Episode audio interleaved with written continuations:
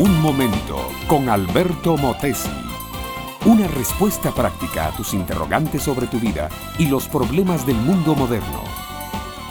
Cada vez que regreso a mi hogar después de un largo día de trabajo o después de un largo viaje que he hecho por diferentes países, me gusta aspirar el perfume de la casa.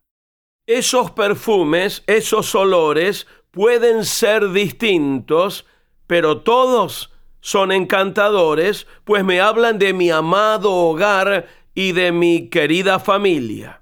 A veces es el olor de la cocina, de la rica comida. A veces es el perfume que exhala un ramo de rosas colocado en la mesa de la sala.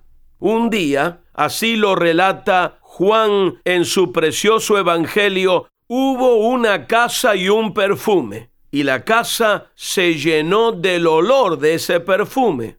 La historia fue así. Jesús había llegado a la aldea de Betania seis días antes de la Pascua en que habría de morir. Alguien lo invitó a una cena grande con muchos invitados. Lázaro, al cual Jesús había resucitado hacía más o menos un mes antes, estaba presente en la cena. Marta, la hermana, servía la mesa y María, la otra hermana, la que siempre expresaba sentimientos puros, trajo en ese momento una libra de perfume de nardo puro, una esencia carísima, y ungió los pies de Jesús y los enjugó con sus cabellos.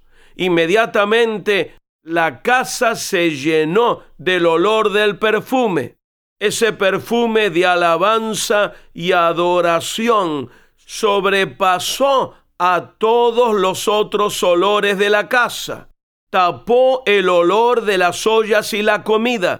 Tapó el olor que venía del campo con el trigo maduro. Tapó el olor de las majadas de ovejas, de esas ovejas que abundaban en Betania. Tapó el suave olor de las higueras maduras, de los pastos verdes de la primavera y de las lilas que florecían en el emparrado.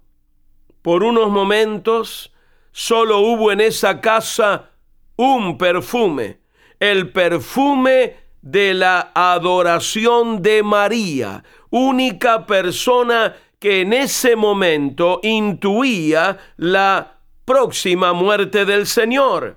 Algunos espíritus sórdidos, siempre atentos a cosas materiales, dijeron, ¿por qué se derrocha este perfume? Podía haberse vendido.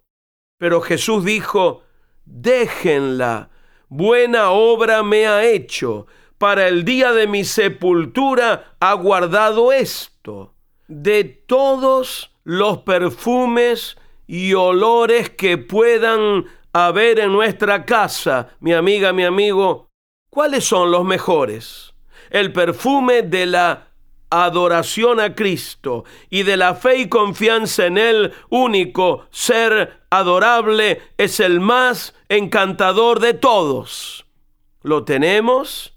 Déjame decirte algo. Tal vez en tu hogar respiras el perfume del odio, resentimiento, traiciones, indiferencia, pero esto hoy puede cambiar. Si llevas a Cristo en tu vida y lo compartes con los demás de tu casa, el aroma allí irá cambiando. De pronto Jesús lo llenará todo y el perfume de su presencia y el perfume del amor de ustedes a Él se mezclarán y la belleza de Dios les colmará. Este fue Un Momento con Alberto Motesi. Escúchanos nuevamente por esta misma emisora. Búscame en mi página oficial facebook.com barra Alberto Motesi. Únete a mi red de amigos.